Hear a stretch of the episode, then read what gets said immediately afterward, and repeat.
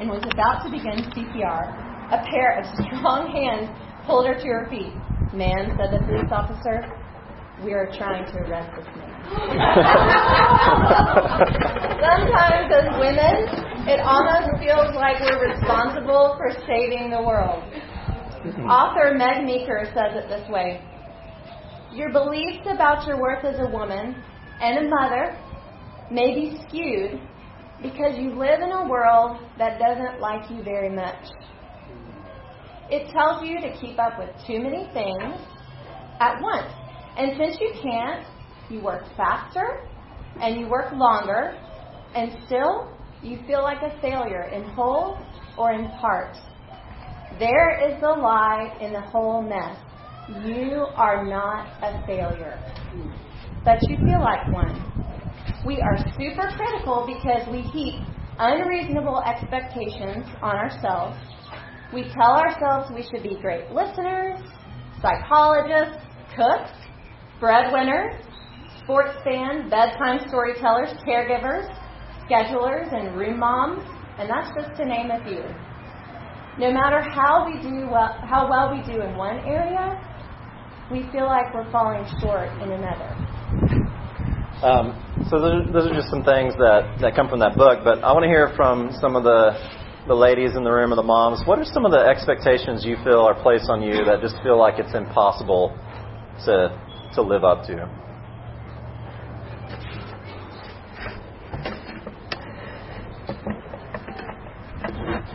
I know that you guys are really awesome, so just pretend. School, school lunches every every day. Something good. what else? They they keep needing to eat. what is the deal? Do something that matters besides keeping your kids alive. That's right. Yeah. They're only one tiny thing you do. You Yeah. something bigger to live for. What else do you do besides being a mom?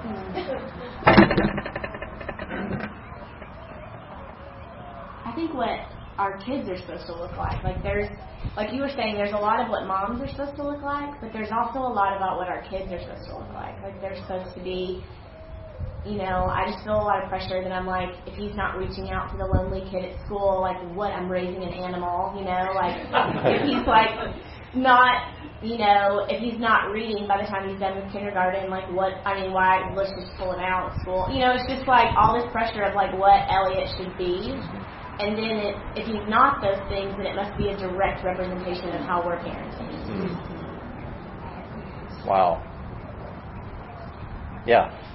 So there are all sorts of pressures, lots of pressures. Uh, we could sit here and just list the pressures that that moms feel um, for for a long time this morning.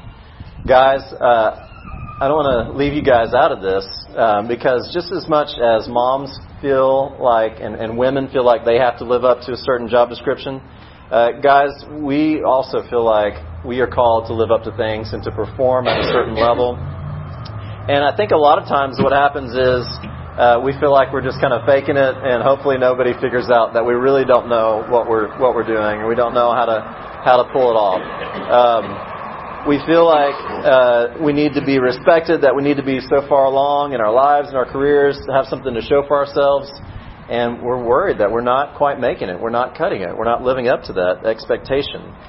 And the truth is that both men and women have a common enemy who wants to twist our God given roles and our identities and make us feel that we're never quite measuring up. At the heart of this lie is the problem that we keep looking to all the wrong places to try to feel good enough and valuable. Um, I, I recently read uh, an article about Brad Pitt.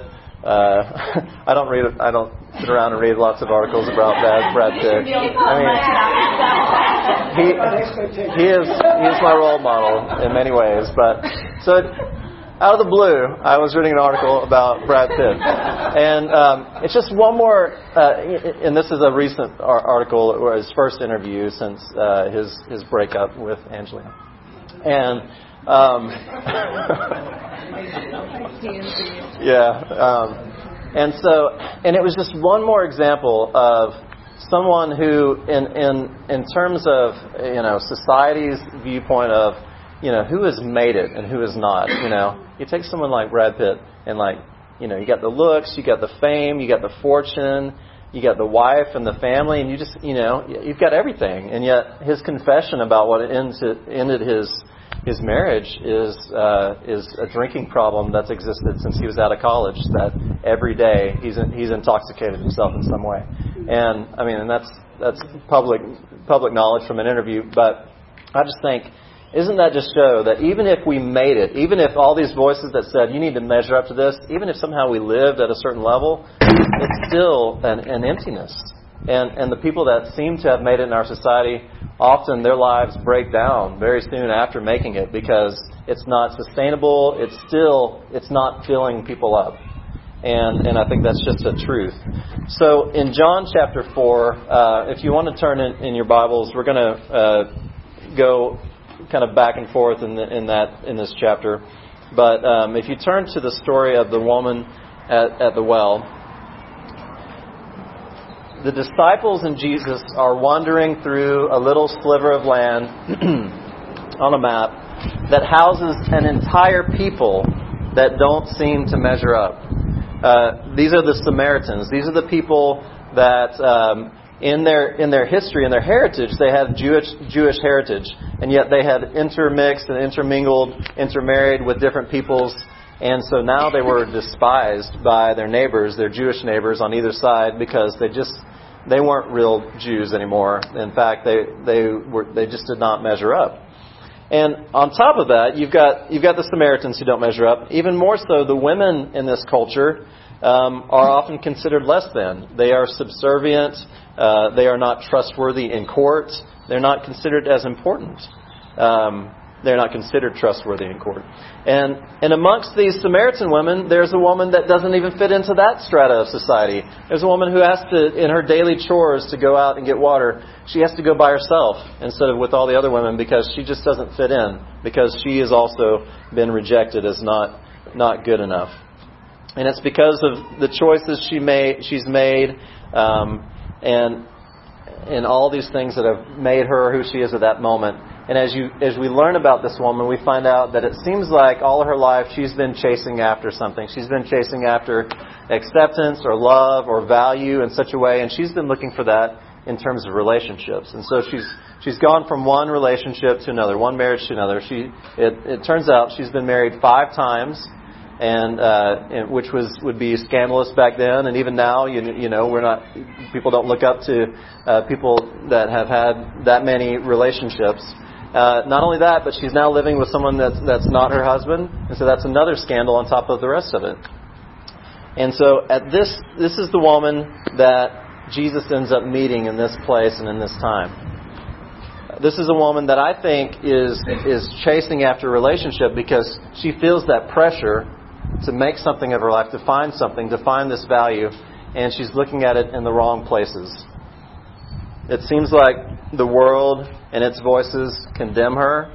The world is against her, and it looks like in her story, uh, she uh, is not the winner. She's she's lost in her story. But then, seemingly by accident, she meets Jesus, and it was certainly against all cultural norms that the woman finds herself being addressed by a Jewish man asking her for water. Will you give me something to drink? Jesus said to her. The Samaritan woman said to him, You are a Jew, and I am a Samaritan woman. How can you ask me for a drink? For Jews do not associate with Samaritans. Jesus answered her, If you knew the gift of God and who it is that asked you for a drink, you would have asked him, and he would have given you living water. She then asked him how exactly he's going to provide this living water. And Jesus answered, Everyone who drinks this water will be thirsty again. But those who drink the water I give them will never thirst.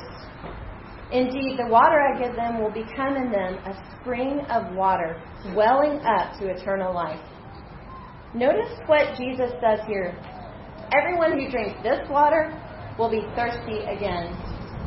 Do you ever notice that our need to be esteemed well by others, to measure up as a mom, for all of us to be good enough, it's kind of like this thirst that is never quenched. And I think Jesus knows exactly how we're feeling. And his answer is not a way to get the world to like us. His answer isn't a means to the to um, be perfect in the world's job description. It's to come to him and be in his presence and receive a gift, living water, like rest for our parched souls and I know some of you are feeling weary this morning. Weary from trying to be everything to everyone. What if Jesus is coming to sit by you right now and he's offering you living water to quench your spiritual thirst?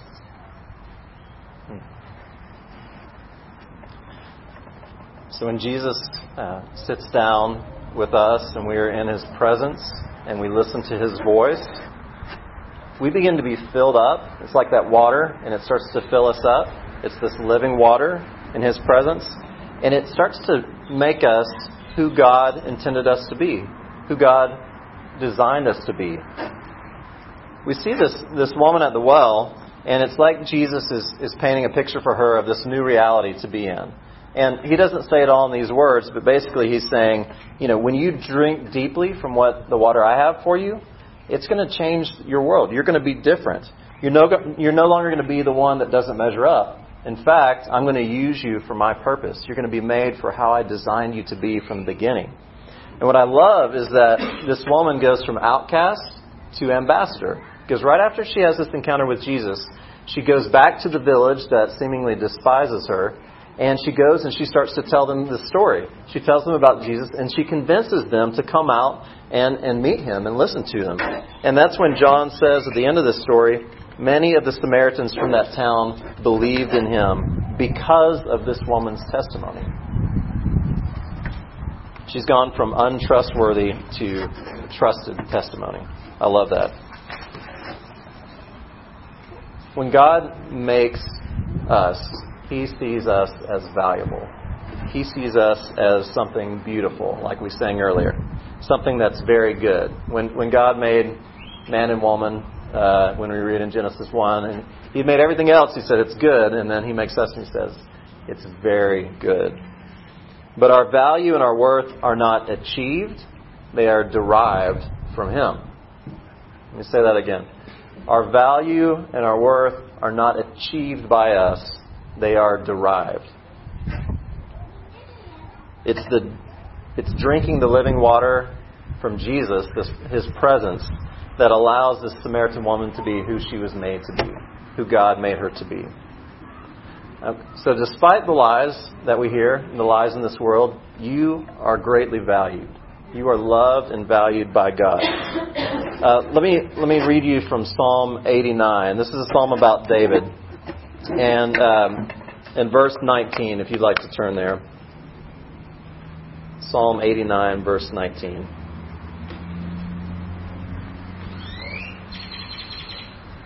So the psalmist says of God, Once you spoke in a vision to your faithful people, you said, I have bestowed strength on a warrior. I have exalted a young man from among the people. I have found David my servant with my sacred oil I have anointed him. So you can see how God has chosen and honored David, and He's given him strength, and He's made him a warrior, and um, and he's highly esteemed both by God and by other people.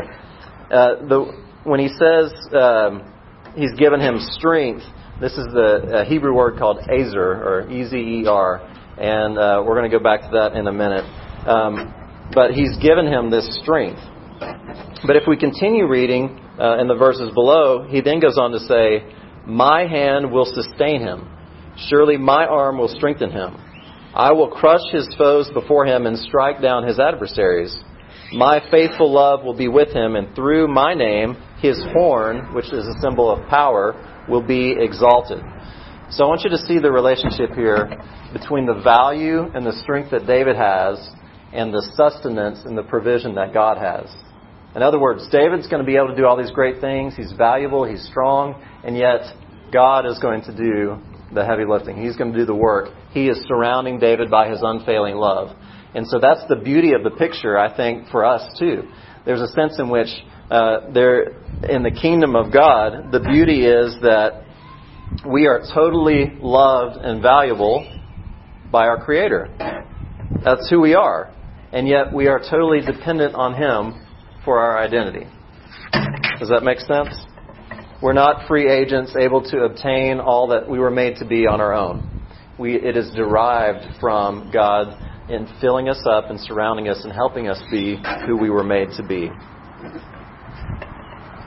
So Paul mentioned the Hebrew word ezer in Psalm 89 that describes strength and help given to David. Did you know that this word ezer is the same word used to describe Eve when God created her in Genesis 2:18? And the Lord God said, "It is not good that the man should be alone. I shall make a helpmeet for him." The Hebrew phrase Ezer Kenegdo, do not quote me on that pronunciation, is what God uses to describe Eve, and it was eventually translated into English as helpmeet, which, and some say helpmate. How many of you women feel really awesome when you hear that you were created to be helpmeet? Anybody? I'm always like, "What's for dinner? Help me!" And she never replies well to that. Yeah, that always goes over real well.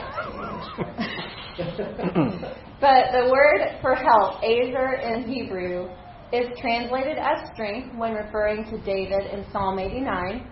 Almost every other time the word is used in the Old Testament, it's in reference to God coming to save. So I'm just going to quickly read a few of these other things. Deuteronomy 33:29. Blessed are you, Israel, who is like you, a people saved by the Lord. He is your shield and your helper, or your ezer, and your glorious sword. Psalm 124:8. Our help, our ezer, is in the name of the Lord, the maker of heaven and earth. Psalm 33:20. We wait in the hope for the Lord. He is our help, our ezer, and our shield. In Genesis 2:18, the added word "kenegdo" means alongside of, corresponding to. So perhaps strong companion or face-to-face source of strength would be the better translation than helpmeet. Moms and women, some of the voices that have made you feel less than have come from may have come from unexpected sources. You may have even been taught that your identity as a helpmate justify those feelings.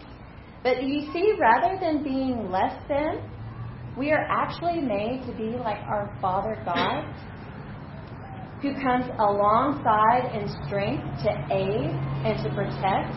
We were made in God's image to show a part of His very nature.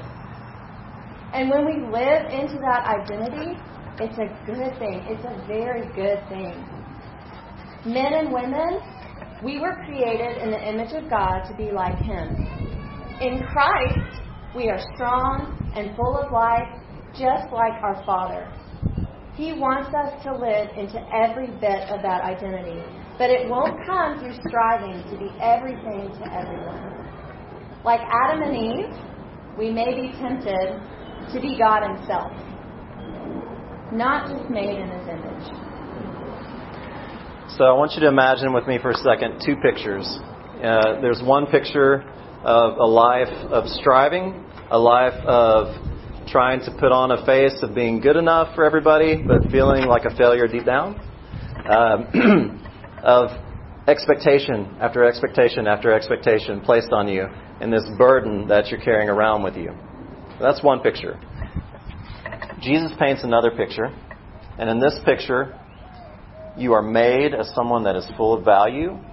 You are made as someone that is lovable and loved, and He has this water for you.